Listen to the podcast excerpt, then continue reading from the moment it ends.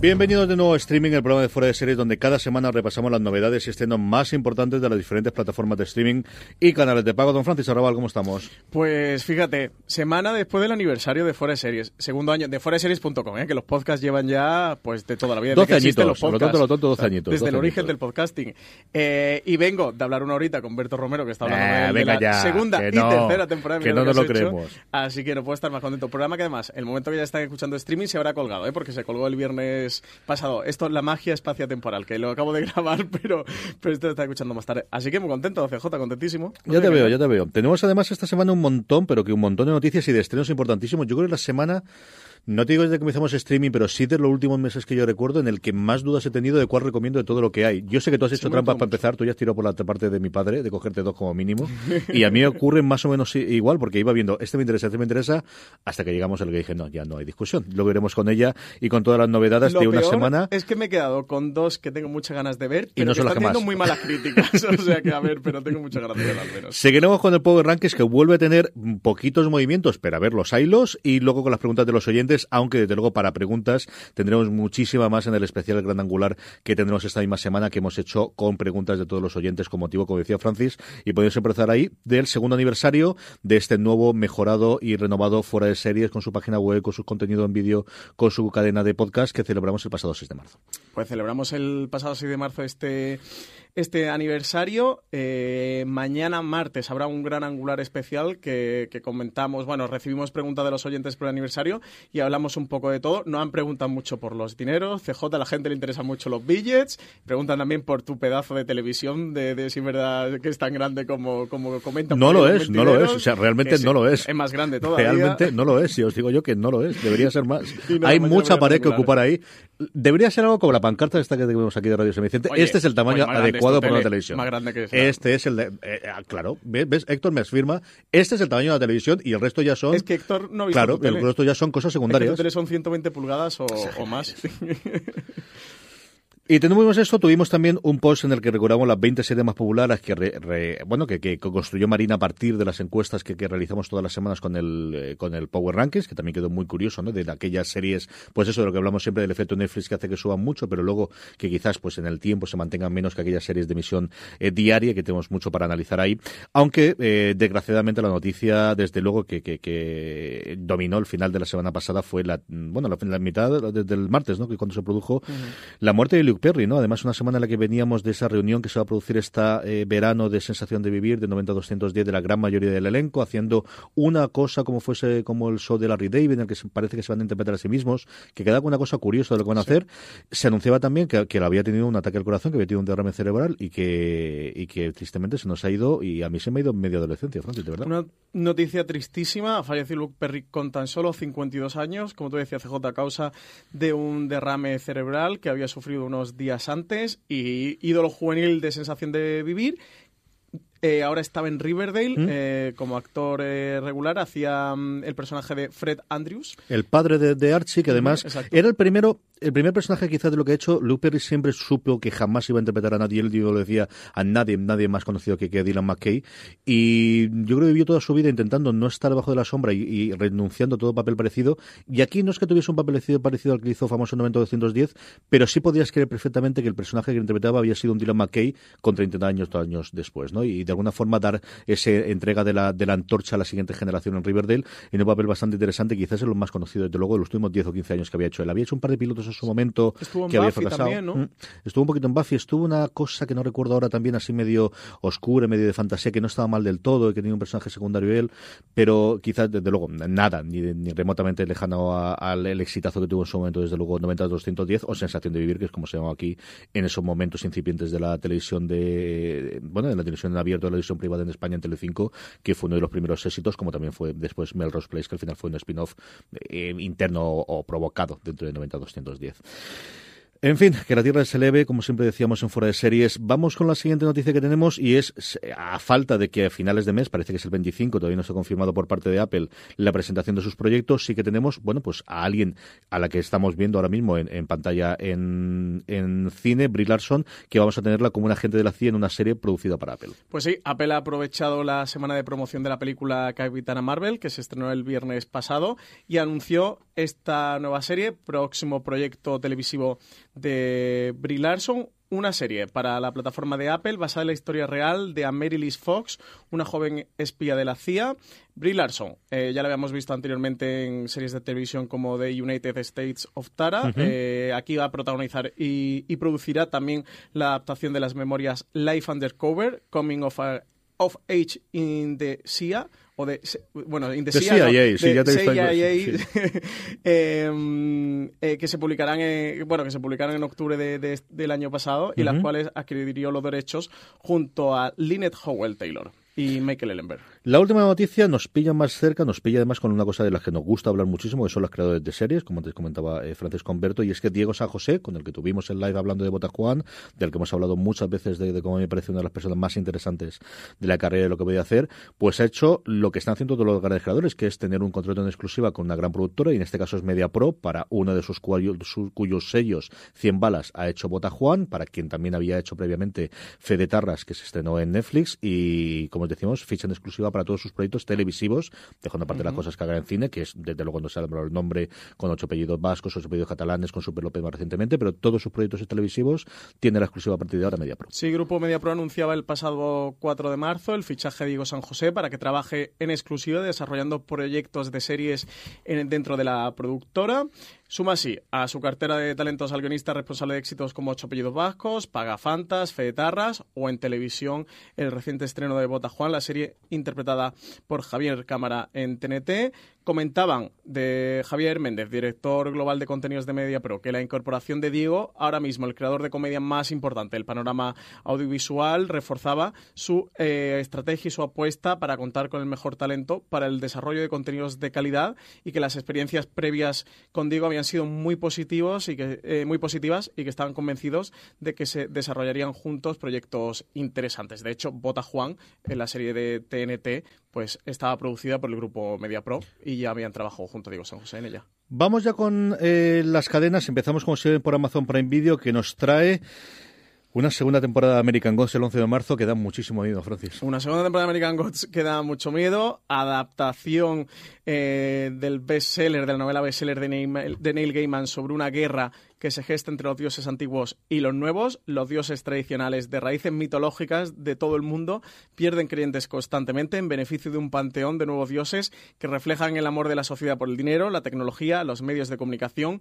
los famosos y las drogas. Una segunda temporada que ha tenido todos los problemas del mundo desde que Brian Fuller saliera como showrunner de la serie. Han tenido problemas económicos, problemas de presupuesto. Bueno, ¿qué no le ha ocurrido CJ a American Gods? Absolutamente todo. ¿Qué no le ocurre a Brian Fuller? Hay una entrada en Hollywood Reporter brutal. De noviembre del año pasado, que a mí se me escapó en su momento. La crítica de Seppingwall de la semana pasada en Rolling Stone creo que es la peor que yo he leído a Seppingwall, dejando alguna cosa de estas comedias rarísimas de hace 10 años que hacían las cadenas en abierto americanas, que eran pues como cosas como Work It, por ejemplo, que es una de las famosas que vilompendeando toda la crítica americana. Yo creo que es la peor crítica que he leído en muchísimo tiempo, pero además se nota el y me gustaba tanto esto, y me apetecía tantísimo que me gustase. Así que, en fin, esta es la opinión que estaban llegando hasta aquí. A mí me gusta mucho también la primera temporada. También es que todo lo que me gustaba de la primera temporada, quitando la historia de Neil Gaiman, o la historia original de Neil Gaiman, era precisamente Brian Fuller. Así que, claro, perdiendo a Brian Fuller, a ver qué tal. Sí que tenemos al director, Paco Cabezas, el director español, que dirige un episodio, creo que es no sé si el sexto o el séptimo episodio. Tendría que mirarlo en IMDb, pero está por ahí. Yo la voy a ver, ya os contaré qué tal. Os contaré si la tragedia se hace carne. Vamos ya con Filmin, Francis. Filmin que nos presenta, y además esta lo comentamos nosotros inicialmente, The Bisexual. La primera temporada nos llega el 15 de marzo. Sí, fue un estreno que adelantamos en exclusiva en Fuera de Series. Filmin lanza el próximo viernes 15 de marzo The Bisexual, la primera producción para televisión de Desiree Javan, una de las directoras más prometedoras del cine independiente americano, premiada en Sundance por la película The Miseducation of Cameron Post. La serie es una coproducción entre BBC y Hulu, que está rodada en Londres, y The Bisexual explora las relaciones de pareja desde la mirada de una treintañera, interpretada por la propia directora, que tras cortar con su novia de toda la vida, ha decidido empezar a acostarse con hombres. Porque de todo hay que probar en esta vida, sí señor. Y bueno, pues es un tipo de producciones que además Filmin ha cuidado muchísimo en los últimos tiempos, ha traído mucha producción, especialmente inglesa, centrada, pues eso, en la nueva sexualidad y en distintos formatos. Y bueno, a ver qué tal les funciona. Una serie muy, muy para ellos. Directoras, creadoras que están al alza, que uno de los talentos jóvenes pujantes, así que yo recomendaría echar un vistazo a este Bisexual, porque puede ser mucho más interesante lo que nos podemos pensar en un principio. HBO España, sí, que trailer de Juego de Tronos, que lo sabemos, que ahora lo comentamos, que no os preocupéis, pero bueno, antes de eso hay que hablar de una serie... Tenemos 5 minutos para comentar el tráiler, ¿no, CJ? Tenemos 5 segundos para comentar el tráiler, porque quién no ha visto ya el tráiler del S, pero bueno, aprovecharemos también para hablar de lo que estamos haciendo sobre Juego de Tronos en Fuera de Series, pero antes de eso, una serie que o la gente que conoció en su momento Serial tendrá muchas ganas de ver, y el resto yo creo que pasará, aunque con la moda del True Crime yo creo que puede funcionar. HBO España nos trae el 11 de marzo, Francis, el caso con Adnan Syed, más allá de Serial. ¿Quieres contarlo tú, CJ, que tú te escuchaste el podcast en su día, imagino que estará detrás? Serial fue el gran fenómeno que colocó el podcasting de nuevo en el mundo en Estados Unidos, fue la segunda oleada que se produjo en su momento en el 2016, que es cuando se estrena. Serial cuenta la historia de una periodista llamada Sarah Koenig, que viene de la radio pública americana, que no es exactamente lo mismo que Radio Nacional aquí, pero bueno, para que nos entendamos, es un tipo de productos o de programas parecidos a ellos. Hacía This American Life, que es uno de los grandes primeros podcasts o de los primeros programas de radio que se distribuyen por internet. Decide hacer un programa independiente que era esta Serial, que analizaba qué podía haber ocurrido en este caso en el que este Adnan Syed fue acusado y condenado del asesinato de su novia en ese momento, Minhal Lee. El programa rompió absolutamente todas las barreras, fue la que puso el podcasting en boca de absolutamente todos. Ella se convirtió en una persona mediática total y absolutamente, con entrevistas en Late Night, con portadas de revistas, abriendo el marco. De hecho, Serial tiene 2 temporadas después y nadie se acuerda de las otras 2 temporadas. Junto a Hamilton puede ser el gran evento social, cultural, ¿no?, de los Estados Unidos de los últimos 3-5 años. Marvel, las películas de Marvel y las del MCU, yo creo que al final cuando analizas, y deporte, pues a lo mejor, pues sí, pueden ser los Golden State Warriors o los Patriots, pero sobre todo porque venía eso, muy similar a Hamilton en el sentido de que al final era una cosa muy centrada, sí, evidentemente existían obras en Broadway, pero no que capturasen el imaginario colectivo como lo hizo Hamilton, y desde luego algo similar ocurrió en su momento con Serial. Y ahora pues eso, 3 años después, hay una continuación en formato de documental que la productora dice que ha tenido la bendición de Sarah Koenig, para todo lo que esto valga, que tenemos muchas ganas de ver la gente que vimos en su momento Serial. Además yo creo que coincide con un momento en el que el True Crime, en parte por el éxito de Serial, en parte porque ha hecho muchísima gente, y aquí desde luego HBO venía haciendo desde el primero de los tiempos, pero no hay que negar el peso que ha tenido Netflix con cosas como Making a Murder, o posteriormente la apuesta, yo creo, firme que ha realizado por esto. Tenemos también HBO España, que va a estrenar, que ha cogido los derechos de Muerte en León y se va a estrenar la película en cines, y posteriormente sabemos que pasará a HBO España este capítulo final en forma de película que va a tener también lo de Muerte en León. Y como digo, el caso de Adnan Syed, que vamos a, desde luego, a verlo toda la gente que en su momento vimos Serial, que nos llega el 11 de marzo. Y toca hablar del Juego de Tronos. ¿Qué te ha parecido? ¿Cuántas veces lo has visto? Que es lo primero de todo. 7 o 8 veces. No tantas, ¿eh? Una por temporada que tiene Juego de Tronos. Yo creo que son pocas. O sea, creo que es de mente saludable. ¿No, CJ? ¿Tú estarías conmigo? Sí, hombre. Que ver 8 veces no es de enfermo mental, ¿no? No, es de estar mal de la cabeza solamente, pero enfermo todavía no tiene más. Hombre, yo creo que si tienes que analizarlo, que al final tenemos mis análisis. Está genial para analizar, y es que esto son ya muy cucos, ¿eh? Se las saben todas. Tienen puesto todas las pistas y todo, todos los detalles y todo lo que estamos esperando para, venga, que ya sabemos que tenéis muchas ganas de hacerlo, esto lo sacamos y mataros por redes sociales para comentar. A mí lo que pasa es que me pilló, fue el día del aniversario, ¿no?, cuando lanzaron el tráiler, y estamos en 1000 tareas y no puedo hacer mi hilo de Twitter que quería hacer y ya era tarde. Eso sí, me tiré con Álvaro Nieva 20 minutos al teléfono, media hora, para hacer el artículo de Fuera de Series destripando todo lo que ocurría en ese tráiler, ¿eh? Yo logré evitar todo hasta que llegué a casa, que estaba reventado de más ese día, pero quería ver un pantalla grande y con Lorena al lado, porque claro, le digo, he visto el tráiler antes que tú, mal, lo he visto en el móvil. Yo sabéis que soy totalmente astemio y creo que cada cual agnóstico para este tipo de cosas, de poder ver cualquier tipo de producto en cualquier sitio. Sí, pero pero peores personas. Pero me apetecía verlo en pantalla grande. Móvil, ¿qué crees que te diga? Son peores personas. ¿Me hubiese pedido otra necesidad o algo así? Bueno, pues pegas mucho la pantalla y más o menos son las mismas pulgadas cuando la tienes delante de la vista, pero esta me apetecía verlo en pantalla grande y con sonido no sin pasarse, porque yo creo que las crías están acostadas cuando llegué yo, pero bueno, lo pudimos ver. En 120 pulgadas. Está muy bien, la verdad es que está muy... La cría gran duda, ¿cuántos más crees que van a hacer? ¿Crees que van a hacer alguno más? ¿O se nos vamos a quedar con este? Pues te diría en las fechas que estamos, yo creo que estáis bordeando el desastre. Que estamos al 11 de marzo, la serie recordamos que se estrena el 14 de abril, la madrugada para nosotros del 14 al 15, queda un mes. No sé decirte si nos van a dejar con esto, y además ya es tráiler directamente. Acuérdate que solo han lanzado un teaser. Dos teasers, el primero que no había nada, bueno, el primero el de los yayeros y el este, el segundo... Que era el de las piezas del tablero de ajedrez, y el segundo que ya sí que he mostrado un poquito.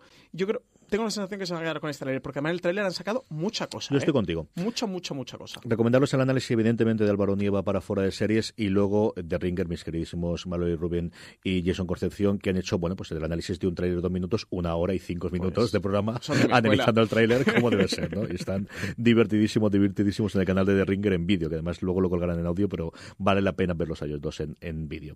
Y luego, dos noticias que me han dado muchísima alegría, desde luego, de contratos y de cosas en HBO. La primera internacional es que Phoebe Waller-Bridge va a hacer una nueva serie para HBO que se va a llamar Corre, Run.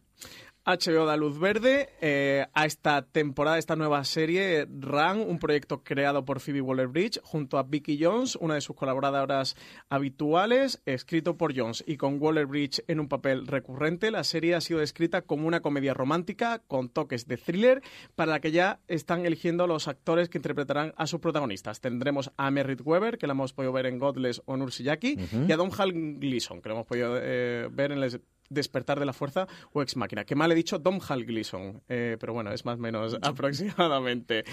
Aquí tenemos a Rand, que sigue a Ruby, una mujer que vive una vida monótona, hasta que un día recibe un mensaje de texto de Bill, su exnovio de la adolescencia, en el que le invita a cumplir el pacto que hicieron entonces, abandonarlo todo y escapar juntos.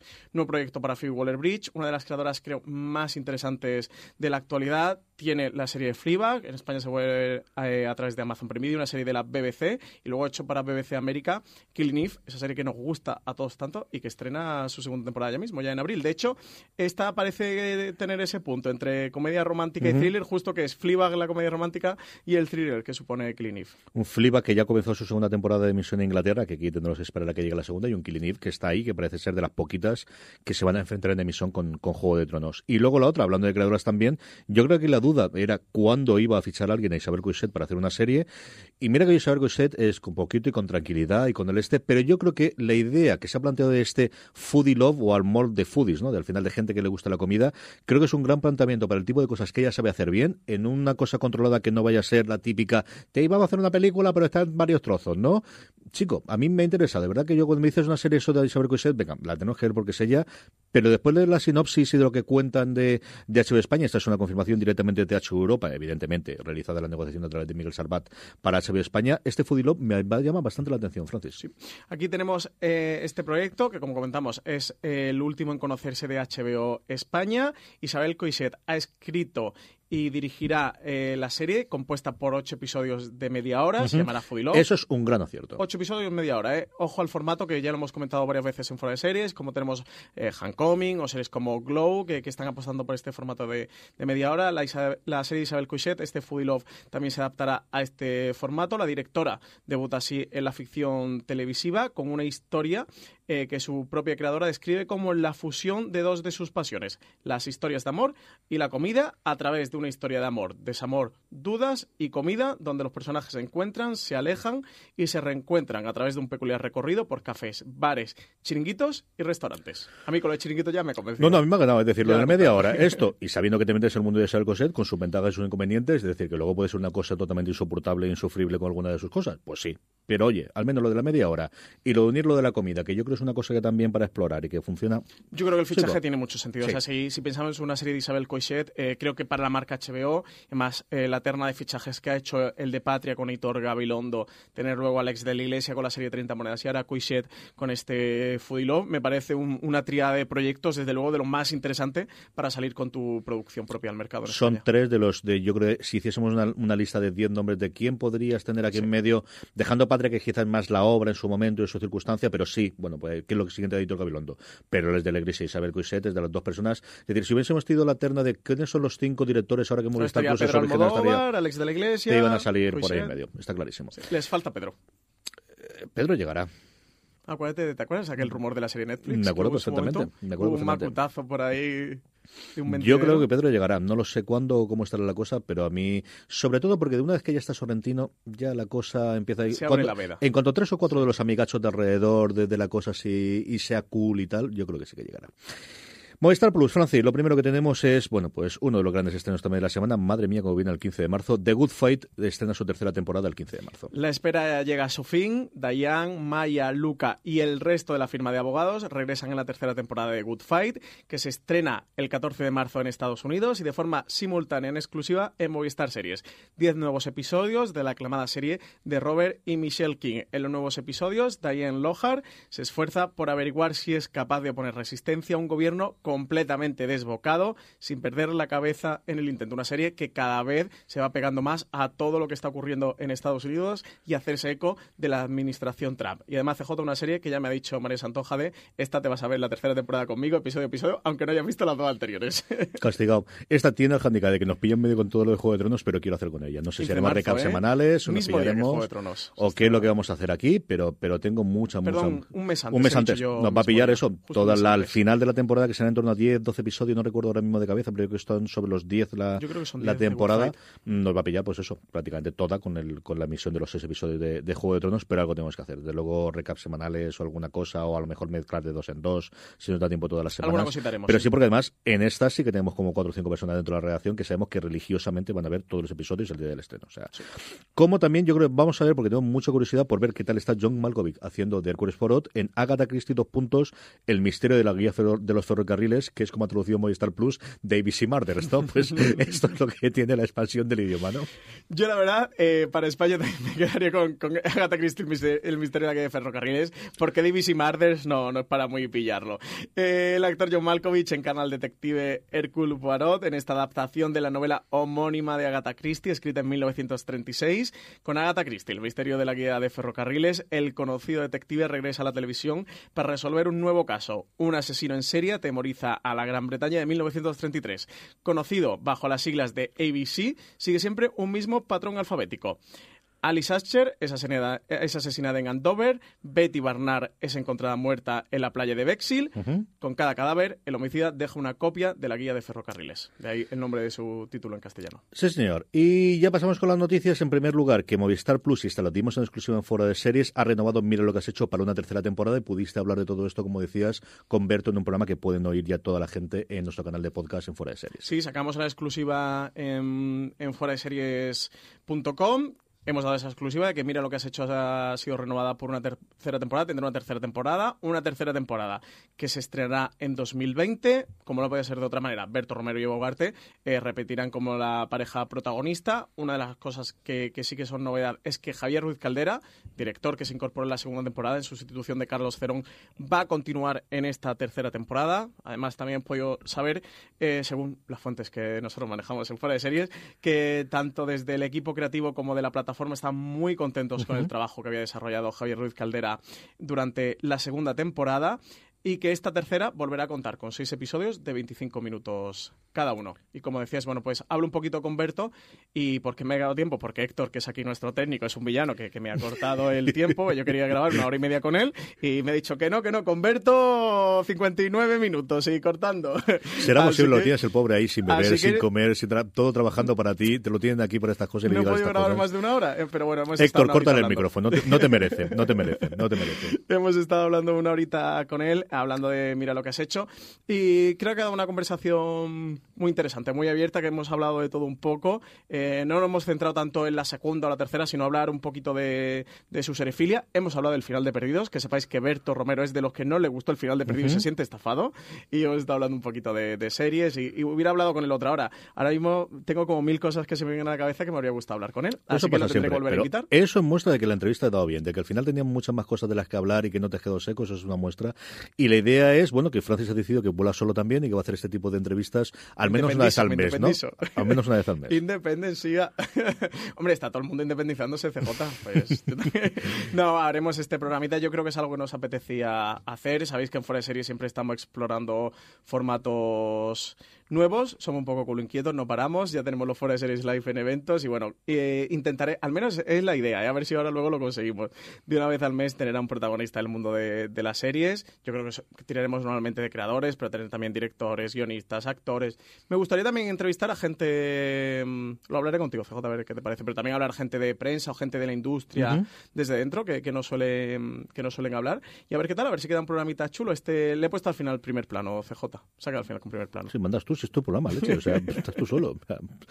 La otra, que también es una cosa muy de Francis, que además va a poder ver en exclusiva los dos primeros episodios en el Festival de Málaga, es una de las dos series que lleva y podemos comentar eso también para la gente que nos escuche de allí, de la Tacida Plata, que se pueden acercar toda la gente de Andalucía y de alrededores al Festival de Málaga, que además de cine vuelve a ver series este año, Movistar Plus vuelve a llevar estrenos, y uno de ellos es Instinto, la serie de Mario Casas, porque además que sabes que va a ser así, Instinto, coma, la serie de Mario Casas, coma, que el 10 de mayo es cuando se va a estrenar. Se estrena el 10 de mayo esta nueva serie de Movistar Plus, un thriller protagonizado por Mario Casas, que se describe por su hermano también y por Ingrid García-Jonsson. Está producido por Bambú Producciones, con Ramón Campos a la cabeza.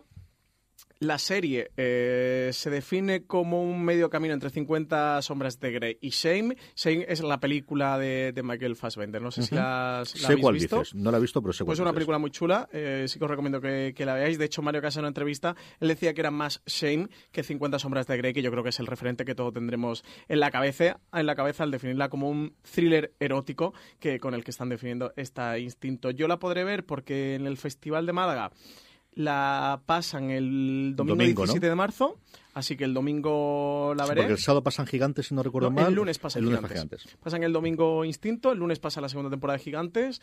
Lo que sí quiero mirar, ¿cuántos episodios he hecho? Yo creo que eran dos. Creo recordar, sé al menos una de ellas seguro. Recuerdo la nota de prensa que echaban dos, no sabría decirte si era de Gigantes. Es que no sé si hay un pase, aparte del de prensa normal, si luego hacen un pase largo con toda la temporada o con 4 episodios. Me suena porque me lo han comentado, pero tampoco. No he mirado el programa del festival, que como voy con mil cosas, no tengo tiempo de mirar el programa del festival. Pero bueno, nada, lo comentaremos en el próximo. Sí, yo creo que a partir de ahí va a empezar toda la maniobra, toda la puesta de largo de presentación. Yo creo que van a utilizar muchísimo el reclamo de Mario Casas, muchísimo las fotos, ya de las fotos que nos ha pasado ya prensa, juegan mucho con esos referentes que decía Francis. A mí lo que más me ha recordado que buscaban, y habrá que ver después el peso que tiene la serie, es muy ahí WhatsApp, muy con las máscaras, muy con lo de la máscara. Acabo de caer, no lo había llegado a pensar nunca. Ahora que decían las fotos, estaba pensando en Ace Al menos por esa parte de lo que hemos visto, que no hemos visto todavía nada de vídeo. Hemos visto imágenes, nos han pasado, yo creo que eran 20 y tantas fotos. Imágenes aproximadamente de fotos, alguna de rodaje, pero sobre todo con Mario sin camiseta. Pero como tiene que ser, es decir, que aquí todos sabemos a lo que está jugando. Y cuando yo tú dices, María, toda esa canción de fotos. Todas. O sea, yo no iría con ropa. Pues si tuviese el cuerpo de María Casas, o sea, esta cosa, pues que se lo coman los gusanos, habrá que tenerlo humano, está clarísimo. Y a ver qué tal funciona el resto de la serie, ¿no? Al final es una apuesta de algo distinto de lo que hasta ahora ha venido haciendo Movistar Plus, que yo creo que tiene cabida. Y Bambú también, meterse en este thriller erótico así, drama y tal. Pues que no es el único thriller medio erótico que vamos a tener, porque vamos a tener Toy Boy en Antena 3, que evidentemente con las limitaciones de en abierto, aunque en España la limitación en abierto no es lo mismo que en Estados Unidos, tampoco nos engañemos, ¿no? Sí, aquí en España somos bastante abiertos. Para la parte de sexo, fuese para violencia podría funcionar para otra cosa, pero el sexo aquí desnudos hemos tenido. Hombre, esta matadera en Antena 3 que también ha sacado violencia, o sea, que aquí en España para el prime time somos más abiertos. A esas horas abiertos. También tenemos un prime time a las 10:30 de la noche, ¿no? Sí, también es verdad. Está ahí el hormiguero con trancas y barrancas. Estas cosas es lo que ocurre. ¿Qué esperas tú de este Instinto, Francis? Pues me resulta curioso el proyecto, ¿eh? Además, bueno, está Bambú, que últimamente nos ha traído ficciones de mucha calidad. Las ficciones de Movistar están funcionando bien. Yo creo que pasando el susto de matar al padre, que se quedó lastrada, creo que el nivel medio de producciones que han alcanzado es muy bueno. Mario Casas creo que es muy buen actor, y lo digo en serio, o sea, más allá de que el chico tenga un cuerpo esculpido y sea guapo, sí que se está convirtiendo, entre comillas, como un poco el Brad Pitt español, del chico que se hizo famoso y que le empezaron a dar proyectos porque era muy guapo, pero que sí que se ha convertido en un buen actor de verdad. Son 8 episodios de 50 minutos, eso está Bambú detrás, está Ingrid Ingrid García-Jonsson, que es otra de las actrices que se han convertido en un Y yo las cositas, dejando aparte del tema de los feroz, de verdad, yo siempre recomiendo que veáis Limbo, porque me parece una serie es muy buena, muy curiosa, de dos personas solo, con pantallas de ordenador, con pantallas de webcam y tal. Leche, consigue una tensión que muchas películas de terror de alto presupuesto no llegas a tenerlo, de verdad. Echadle un ojo al menos el Limbo en Place para que veáis lo que esa mujer es capaz de hacer. Muy buena actriz. Es verdad que no tuvo su mejor día el día de los feroz. También los guionistas tampoco creo que tuvieron su mejor día. Y nosotros estábamos muy haters. Yo creo que también estábamos haters. Sí. Pero yo le tengo ganas a Instinto, ¿eh? Os confieso que tengo ganas de verla y eso la veré en el festival, así que os contaré un poquito por fuera de series. ¿Qué tal? Vamos a ir con el resto, evidentemente nos queda Netflix, nos quedan cadenas abiertas, cable, la recomendación de todo esto, porque todavía nos quedan los demás y ya veréis la cantidad de estrenos que tenéis. El Power Rankings, acabaremos con las preguntas de los oyentes, pero es el momento de dar las gracias a nuestro primer patrocinador de la semana. Cuando un misterioso virus amenaza con extenderse en una remota ciudad ártica, una inspectora de policía y un virólogo trabajan conjuntamente para cazar al sádico asesino que lo propaga. Ártico es la nueva superproducción europea que estrena Cosmopolitan, una serie que nos traslada a los fríos y desolados páramos de la Laponia finlandesa en un emocionante thriller que te mantendrá enganchado a la pantalla. Han encontrado el virus en Laponia, Finlandia. 10.000 kilómetros cuadrados de pura naturaleza. Han aumentado las probabilidades de que se propague en masa. El virus es como un rastro. ¡Policía! Si le seguimos la pista, suelte el arma. Descubriremos todos sus movimientos. Es una situación de emergencia. Dentro de 6 meses, ¡pam!, no quedará continente libre de infecciones. Fin de la partida. El próximo lunes 18 de marzo a las 22 horas, adéntrate en el peligroso paisaje helado de Ártico en Cosmopolitan. Estamos ya de vuelta en Fuera de Series, estamos ya de vuelta en streaming y nos habíamos quedado en El Gigante Rojo. Netflix nos estrena 1, 2, 3, 4. Margarita tiene un gato por estrenar algo el 15 de marzo. La primera... Ya ni me acordaba de esto, Francis. ¿Cuántos problemas tuvo esto? Madre Jeffrey Tambor, lo que le ha costado aquellas declaraciones que tuvieron. Jason y al Bateman, final, que está aquí, que siempre vuelve para torturarme. Sí, y nos llega la segunda parte, mejor dicho, la parte B de la quinta temporada de Arrested Development, el próximo 15 de marzo, como todos los temas que voy a contar después. Sí, también tenemos quinta temporada de Luther, el 15 de marzo, que nos han preguntado en las últimas semanas en streaming qué sabíamos de este Luther. Ya dijimos que presuponíamos que llegaría a Netflix, porque todas las temporadas anteriores los derechos los tenía a Netflix, y sí, pues llega ya esta quinta temporada que tan esperada era entre los lectores siguientes de Fuera de Series. Una quinta temporada que vuelve, que marca el retorno de Alice a la serie, una quinta temporada que se estrenó en Inglaterra 4 días consecutivos a partir del 1 de enero, creo recordar de hecho que fue el 2, 3, 4 y 5 de enero, una cosa por el estilo, creo recordar que son 4 episodios en total esta quinta, y no sabemos si última o penúltima, porque al final esto cada vez que le vuelve... Sí, cada vez le que gusta, pillan a Idris Elba entre peli y peli, pues les hace... Se lo pasa muy bien con Neil Gaiman, se lo pasa muy bien con el resto del equipo... Ruth Wilson, que venía muy cabreada y rebotada, ha salido con un... La verdad es que como de Affair se ha deshinchado tanto, no se ha hablado mucho, pero ha salido bastante complicada del rodaje. El último año no desapareció, no está nada claro qué leche ha pasado ahí en medio para que saliese de la última temporada de Affair, y esta quinta temporada, como os digo, que nos llega finalmente a Netflix porque nadie tiene los derechos. En su momento creo recordar que era XN la que tuvo los derechos de las primeras 12 temporadas de emisión, y luego se cayó. No, de Luther, en su momento la estrenaba relativamente rápido, y luego nada, no sabemos si son derechos internacionales o directamente solo para España, quien se lo ha quedado Netflix, y lo estén ahora la temporada completa, como decía Francis, el 15 de marzo. Tercera serie para el 15 de marzo es Amor, Muerte y Robots, Love, Death and Robots, esta cosa tan loca de animación, con 2 personas detrás de los mandos, interesantísimas de las cosas que han hecho detrás. Podéis ver algunos de los teasers en su Instagram, y ya digo, en la página web también aparecen los trailers, y tiene pinta de ser, pues eso, una serie de antología, en este caso de animación, muy rollo por un lado Black Mirror, terror, ciencia ficción, que voy a decir, tremendamente interesante. Me apetece muchísimo ver esto. Tremendamente interesante, sí que sí. CJ, creado por Tim Miller, guionista de Deadpool, y por David Fincher. Bueno, no necesita la presentación de Fincher. Es una colección de cortos de animación cuyo género va desde la ciencia ficción hasta la fantasía, pasando por el terror y la comedia. Los episodios dicen que son fáciles de ver, pero difíciles de olvidar, y que tienen un enfoque narrativo muy atrevido. Y por último, doblete de Idris Elba, que sí que es cierto que teníamos Luther, que al final no es un estreno como tal, sino que nos viene a España después del porque la que sí que nos llega el 15 de marzo es su serie para Netflix, Turn Up Charlie, Tira para arriba Charlie, en el que él hace de un personaje ficticio que es un DJ fracasado siendo Idris Elba. Eso no existe, simplemente. O sea, no puede ser algo fracasado. Sí, Idris Elba fracasa de una frase, no puede funcionar. Ya está fallando la ficción. No compramos el argumento. La serie muestra la vida de un DJ en apuros y eterno soltero que encontrará su última oportunidad para el éxito cuando se convierte en el canguro de la hija de su mejor amiga famosa. ¿Tú crees que Idris Elba va a ser un la DJ mejor en apuros y eterno soltero? En fin, nos lo tomaremos como unicornio y ya está. Noticias. Netflix tiene varias. La primera, yo creo, una gran sorpresa, porque esto Gabo en vida decía que no tenía ninguna intención de que 100 años de soledad se adaptase, excepto que entonces pensaría mucho más en una película que en una serie, y finalmente Netflix ha llegado a un acuerdo con los herederos de Gabriel García Márquez para hacer una miniserie basada en la obra del Nobel en 100 años de soledad. Netflix ha anunciado que ha comprado los derechos de 100 años de soledad para rodar una miniserie en español sobre el libro que supervisarán los hijos del escritor Rodrigo García y Gonzalo García Barcha. El primero es un guionista y director que se ha labrado un nombre en la televisión y en el cine independiente estadounidenses, con trabajos como En terapia o A 2 metros bajo tierra. La plataforma no ha adelantado nada más sobre el proyecto. Se sabe que se va a rodar en Colombia y poquito más. El anuncio se hizo a través de Twitter. Hay un pequeño vídeo y una creatividad que, si os pasáis por fueradeseries.com, como todo el contenido que comentamos siempre en streaming, bueno, pues podéis ver este pequeñito teaser o esta creatividad que han hecho en torno a 100 años de soledad. Rodrigo García, de verdad, en terapia fue al final uno de los responsables y showrunner, no recuerdo si de todas las temporadas o de la primera, que al final yo creo que es la mejor de todas las que tiene en terapia.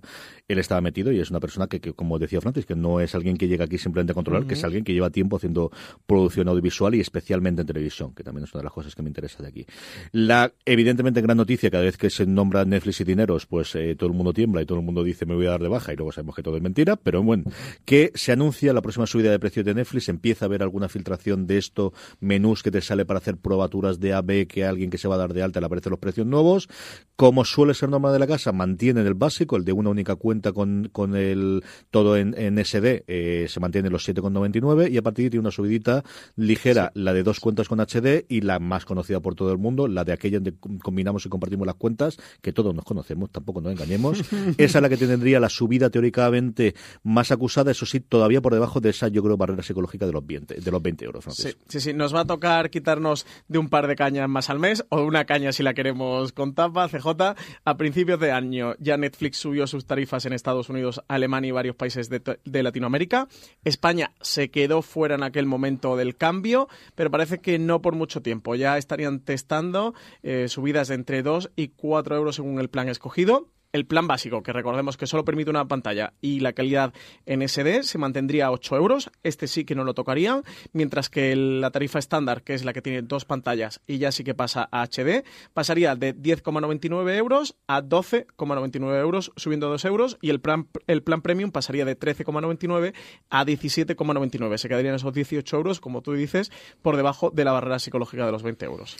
Y por último, The Sinner, una serie que originalmente en Estados Unidos es de USA Network, pero que aquí vemos a través de Netflix con sus 2 temporadas, que ha renovado por una tercera.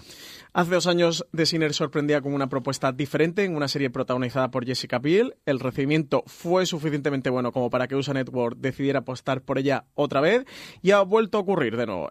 Tras el segundo caso del agente Harry Ambrose, interpretado por Bill Pullman, los comentarios fueron más discretos, pero al parecer suficientes como para que The Sinner cuente con la confirmación de una tercera temporada. Cada una de las temporadas trata un caso completamente distinto que implica actores nuevos y una historia diferente, así que mientras que la primera temporada se trató la complicada vida de una joven que sin más avisos de golpe mató a alguien aparentemente desconocido, en la segunda entramos en una comuna que habitaba en un entorno cerrado con sus propias normas a través de la vida de uno de los niños de la comunidad, y en esta tercera el caso partirá del aparentemente rutinario caso de un accidente de coche que destapará un crimen que pondrá en riesgo la seguridad del propio Henry Ambrose. Vamos con cadenas en abierto, y una cosa que esperábamos pero que no teníamos confirmación hasta ahora es que Yellowstone, la serie una de con las que nació Paramount Network con el renaming y el cambio totalmente de criterio en Estados Unidos, también va a ser Paramount Network de España la que nos traiga la primera y también las siguientes, porque está confirmada por una segunda temporada. Yellowstone, la serie encabezada por Costner, por Kevin Costner. Por Kevin. Se me ha sumido, estaba con Nick Costner, no sé por qué me sale Nick. No sería el Kevin, chico. Un desastre. La cadena Paramount Network ha anunciado que se ha quedado con la primera temporada, ya emitida en Estados Unidos, y la segunda, que se verá a lo largo de 2019 en Estados Unidos, de la serie Yellowstone, serie creada por Taylor Sheridan, autor reconvertido a guionista y director que se hizo conocido por sus guiones de Sicario, Comanchería y Wayne River. Tres auténticos peliculones. Las dos últimas, además, son western modernos, cuyas sensibilidades se trasladan a la serie. Centrada en la familia Dutton, propietaria del mayor rancho de ganado de Estados Unidos.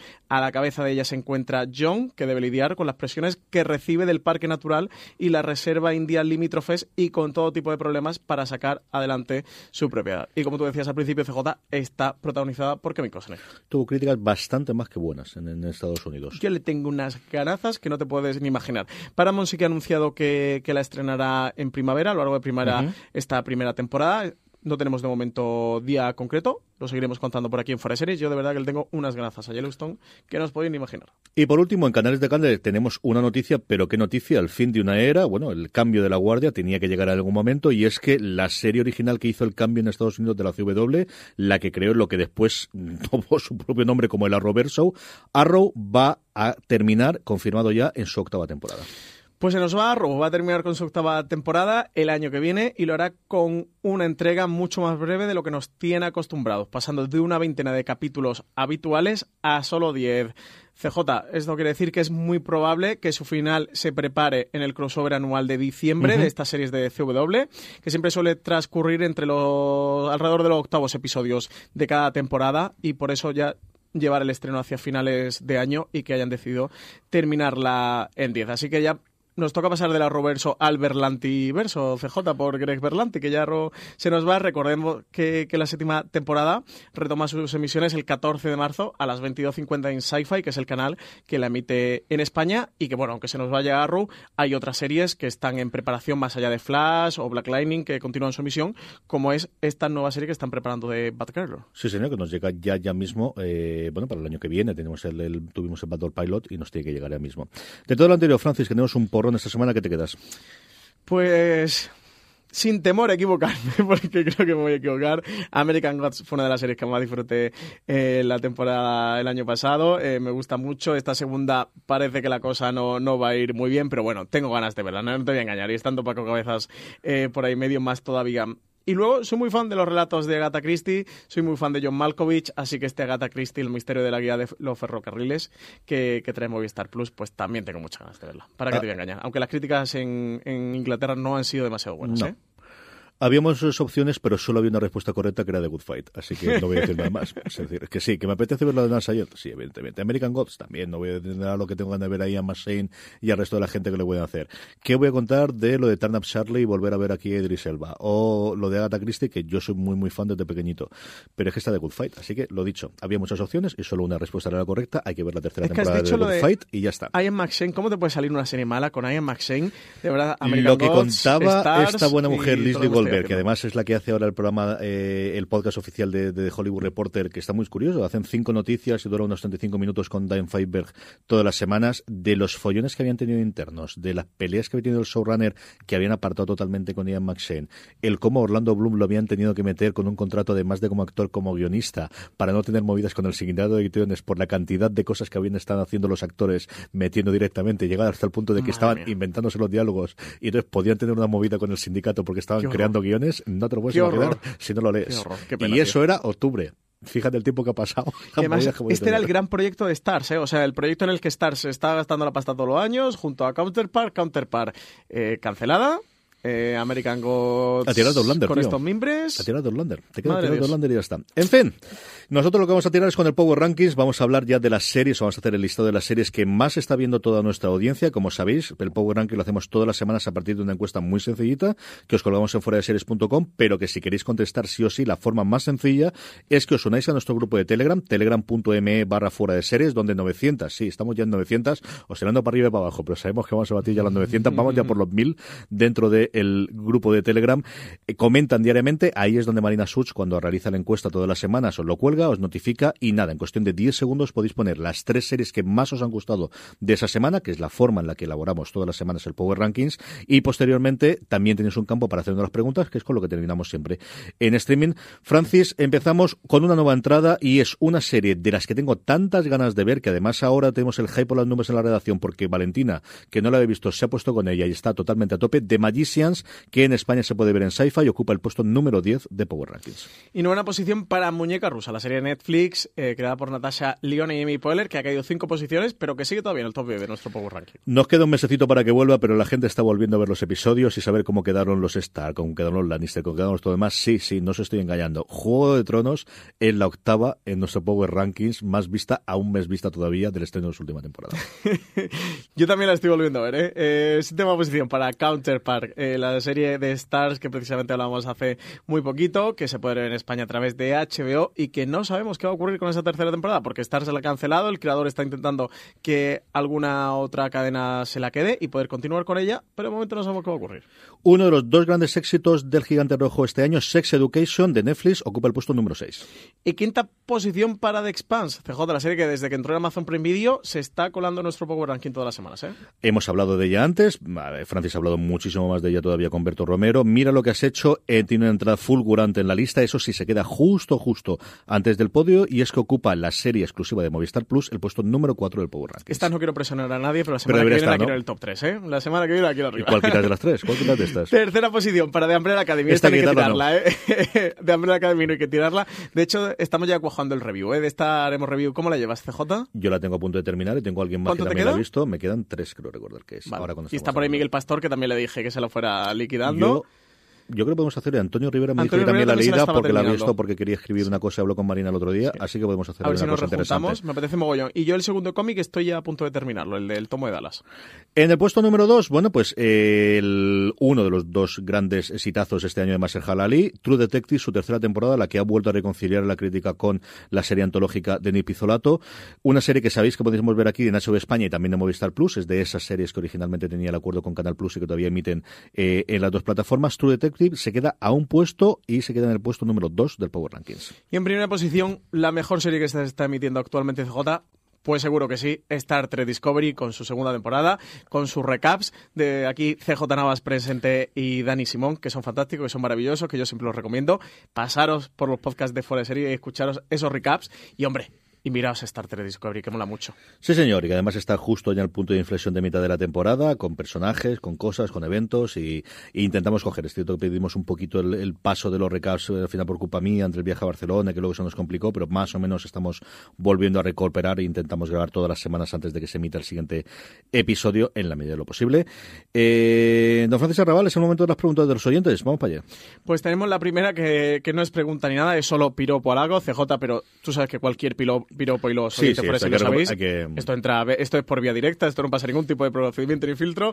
Charles Legamura nos dice: soy buenísimos, Francis, a curarse del constipado. Pues, y ha sido que te lo han dicho, lo ha hecho, ¿no? Fíjate, arreglado. Es que eres tan buen mandado. Arreglado. Eres tan buen chiquillo. Hombre, a mí se dice cosas. Que somos buenísimos de J, pues habrá que curarse. Pues me da subido. Claro, si no fuese así, pues no se curaría. Pero como se lo han dicho, pues se cura. Más cositas. Big Little Lies nos dice que hola, os sigo en streaming todas las semanas y entro a la web todos los días. Si solo pudierais escoger una serie, ¿cuál sería? Y dice que no hagamos trampas. Ella o él cree que se quedaría con Big Little Lies. Pero ¿cómo hacemos trampas? Explícame lo de las trampas porque me ha dejado muy loco. Porque hagamos un Don Carlos, que digamos siete, que digamos siete. Que solo podemos coger una. Vale, no está diciendo una que lo que se conoce fuera de series como que no hagamos un Don Carlos. Si al final me tengo que quedar con una, pensando en que voy a ver muchas veces y es la única que pudiese ver, claro, que me faltan las premisas de qué quiere decir que solo elija una. Mi serie favorita de los tiempos sabéis que es The Shield, pero si al final vamos a viendo, Parks and Recreation. O sea, la que te llevarías al Apocalipsis. Parks and Recreation. Que no me cansaría de ver 28 millones de veces la segunda, la tercera, la cuarta temporada. Te puedes volver tarumba. Sería más complicado. Sí, yo si solamente hubiera que quedar una serie, esta para mí es de Apocalipsis Zombie, no sé si me quedaría con Cómo lo conocía vuestra madre. Pero Parks, a lo mejor me quedaría con Parks. Pues ya me estoy haciendo un Don Carlos. ¿Cómo conocía vuestra madre? PJ Cleaner con una nueva variante del nombre. Sí, esta vez Peter JMC Cleaner, ya el pobre no sabe qué ponernos, para que lo metamos en el Power Ranking. Nos pregunta que si vemos la posibilidad de que YouTube finalmente venda en el futuro sus series a Netflix u otro, que sería una manera de sacarle partido una vez las tenga finalizadas. Aquí hay dos movidas. Una, no sé Netflix, no sé en este caso YouTube si tiene los derechos de emisión por una serie de años o si los produce ella. Yo creo que son productoras externas y no sé si le han vendido la exclusividad de para siempre o ocurre como alguna de las series originales de Netflix en las que no tiene los derechos para toda la vida. Mejor Cobra Kai era de Sony, ¿no? ¿Me suena? Claro, es que al final la productora tiene que ser otra, pero ahí dentro de que sea otra, es decir, es que Netflix nunca ha tenido producciones, ha empezado a tener hace un año. Sí, o sea, realmente nada. Netflix producciones como productora ha sido ahora. Otra cosa era cuál es el estatus o la estructura del contrato. Ellos tenían series originales, por ejemplo House of Cards, que era de Sony, que la tenían contratada una serie de años y que luego podía desaparecer o podían quedarse los derechos internacionales y venderlos, que es la forma en la que llegan aquí originalmente. Y luego, por otro lado, es el que pagase una cantidad superior por quedarse con todos los derechos ad eternum hasta que se acabe el sol o hasta que colonicemos otros planetas y no vayamos. Entonces, esa es la parte en la que yo personalmente desconozco de cuál es el acuerdo que llegó YouTube con todos los proveedores. ¿Es posible? Yo creo que sí podría ser si al final le pegan el cerrajón a esto, pero no lo sé. Yo creo que están experimentando. YouTube tiene una gran ventaja y un gran inconveniente para probar, y es que no necesitan que los originales le funcionen para ganar pasta a día de hoy. Otra cosa distinta es que quieran perder dinero con ello, que yo creo que no, pero tiene una cantidad fija. Han empezado a promocionarlos mucho más en la home, al menos yo tengo premium de YouTube, y a mí cuando entro en la web, en vez de aparecerme mis recomendados o las series o las listas que yo sigo, los canales que yo sigo, me aparecen las series. Me aparece Brian Hansen últimamente mucho, me apareció Gwen en su momento. Es decir, están empezando a ver ese efecto home del que yo siempre hablo de Netflix, ese facilidad o ese punto tan maravilloso que es que tú entres en la página web o en la aplicación y lo primero que te salga es algo que te pueda llamar la atención. Todo Dios está empezando a darle. Yo creo que Amazon en la nueva revisión va a verlo, Movistar lo está empezando a aplicar también, y lo hemos visto con todos sus estrenos de series, incluso algunos de los casos como de Carrusel, que tiene de 5, que Netflix no lo tiene, pero Movistar sí, se lo dan los 5 slots a la misma serie. Ocurrió con Ar de Madrid, tú pasabas y tenías todos absolutamente, quitando una de publicidad, creo que era, no me acuerdo de alguna marca de perfumes o algo, en su momento todos los tenías. Yo creo que todo el mundo está experimentando que ese es el mejor sitio que tienen para promocionar una serie, porque claro, es lo mismo de Google. ¿Por qué funcionaba también Google? Porque tú, cuando hacías una búsqueda en Google y te salía eso, tú ya tenías el impulso inicial de que quiero buscar una fontanero para que me repare. Y entonces funcionaba bien. Si a mí, yo ya he entrado en Netflix para ver algo y ahora me llamas algo que me llama la atención, es mucho más sencillo que yo entre a ver eso que si lo ven un cartel de fuera que tengo que llegar o sacar el móvil, en el mejor de los casos, pero tengo que sacarlo para verlo. Y ahí posiblemente no lo haga, ¿no? Y la fuerza que tiene ese lugar de destino inicial de ya estoy aquí con la parte mental de que quiero ver algo puede funcionar. Por otro lado, centrándome en la parte de si la va a vender, no sé, en función de cómo lo tenga, a ver qué ocurre con esa ideita que tenían de hacer distintas ventanas de promoción en función de que la gente pague o no pague, a ver qué ocurre con el este. Sí que sabemos que han dado un parón total a las series, y yo creo que ahí tendremos la piedra de toque con el estreno de la segunda de Cobra Kai. No es por hacer ni el homenaje a PJ Cleaner, que un poco sí, ni el troleo a Marina, que un poco también, pero creo que al final es la serie que mejor les ha funcionado, que más espera va a tener la audiencia de ver la segunda temporada, y yo creo que la forma en la que estrene la segunda temporada de Cobra Kai nos va a marcar mucho el formato y el estilo de promoción de difusión que van a tener sus series a partir de la YouTube. Es que es curioso lo de YouTube. Ahora, con la pregunta que tú decías, lo de la home, me acabo de meter en la home de YouTube, y lo único que, al menos lo que a mí me parece, es aquí a la izquierda una pestañita, que es la cuarta, que es la de Originals. Te sale inicio, tendencias, suscripciones y la cuarta, Originals, antes que biblioteca. Pero a mí, por ejemplo, en toda la home, y mira que hago slide hasta el final, no me aparece absolutamente nada. ¿Pero estás estando logueado o estando sin loguear? No, estoy logueado con mi perfil, que además yo tengo también... Tengo YouTube, gracias a ti. Yo tengo YouTube Premium. No, estando logueado, ¿eh? No me aparece ni un carrusel ni absolutamente nada. Claro. Y claro, teniendo series originales y que no la promociones en tu home, que puede ser la home más potente del mundo, por encima de Google, o quitando Google. Es la segunda o la tercera lugar de destino, desde luego. Espérate, mira, Google, voy a cerrar yo, mientras está hablando con eso, y damos la siguiente pregunta. Voy a entrar en YouTube desde el principio para que veas cuando te sale en el iPad y que veamos lo que hay. Aquí nos sale directamente películas. Lo primero que me sale en el iPad... Ah, pero te has metido en Premium. Sí. Ya, pero no estando en Premium. Sí, estando, vamos, logueado, ¿eh? Pero la interfaz normal de YouTube... Esto es lo primero que tú entras. Tú cierras YouTube y lo primero que tengo yo ahora es una serie llamada Sherwood, de animación, que me sale de originales, que es una serie de animación de la que yo desconocía y que se han tomado lo mismo de Netflix, que es a los 3 segundos te reproduzco el vídeo. Eso es lo que me sale a mí en este instante. Sí, yo si pincho en originales también me sale Sherwood. La segunda me sale Square City, la tercera... Claro, al final yo creo que a lo mejor han empezado por la aplicación Y luego la de allí. Mientras voy a sacarlo también en el móvil, lo voy a probar en el móvil. Puede ser. Aquí eso, es ver qué va a hacer YouTube. Ya dimos la noticia también en Fuera de Series hace, yo creo, tres meses, ¿no? Quizás de un poquito el giro que tomaba. Sí, pero la noticia al final lo que te decía es, hemos pisado el freno, no vamos a producir más y no tenemos ni puñetera idea de cómo vamos a estrenarla. De qué vamos a hacer, ¿no? Y cuál va a ser la estrategia. Bueno, parece que están redefiniendo, replanteando un poco todo lo que va a ocurrir con YouTube. En cualquier caso, no nos faltan plataformas. Y la pregunta de PJ, creo que si veíamos la posibilidad de que series de YouTube se vendiera a Netflix u otros, a mí me extrañaría mucho de que Netflix quiera compartir, o sea, a día de hoy, que alguien que tiene vocación internacional, o sea, pensaros que no es un Stars o no es ni incluso un CBS o Access, que es que YouTube está en todo el mundo y su Originals está en todo el mundo, que lo vendiera a una plataforma no le veo mucho sentido, ni incluso por la propia Netflix o HBO quien lo comprara, porque al final es un producto de segunda mano. Sí, exactamente, complicado. Totalmente. Más cositas. Así que, Charles Pedronson dice que ¿por qué XN o Fox no se animan a sacar su propia plataforma de streaming? Que cree que tienen bastante material para tener una plataforma propia y que no depende de operadores como Movistar+. Que cree que la diversidad de plataformas ayudaría a fomentar y divulgar determinadas series. Dice que también que es cierto que los usuarios nos daríamos de baja o de alta dependiendo de las series que estuviésemos viendo en ese momento, pero que igual ganarían espectadores sus producciones. Cosa sobre esta. Yo creo que lo de darse de baja o de alta es algo que ocurre mucho más de lo que yo pensaba y hemos tenido alguna conversación con alguno de los de la gente de comunicación de las plataformas /cadenas/canales y nos ha comunicado que eso es así.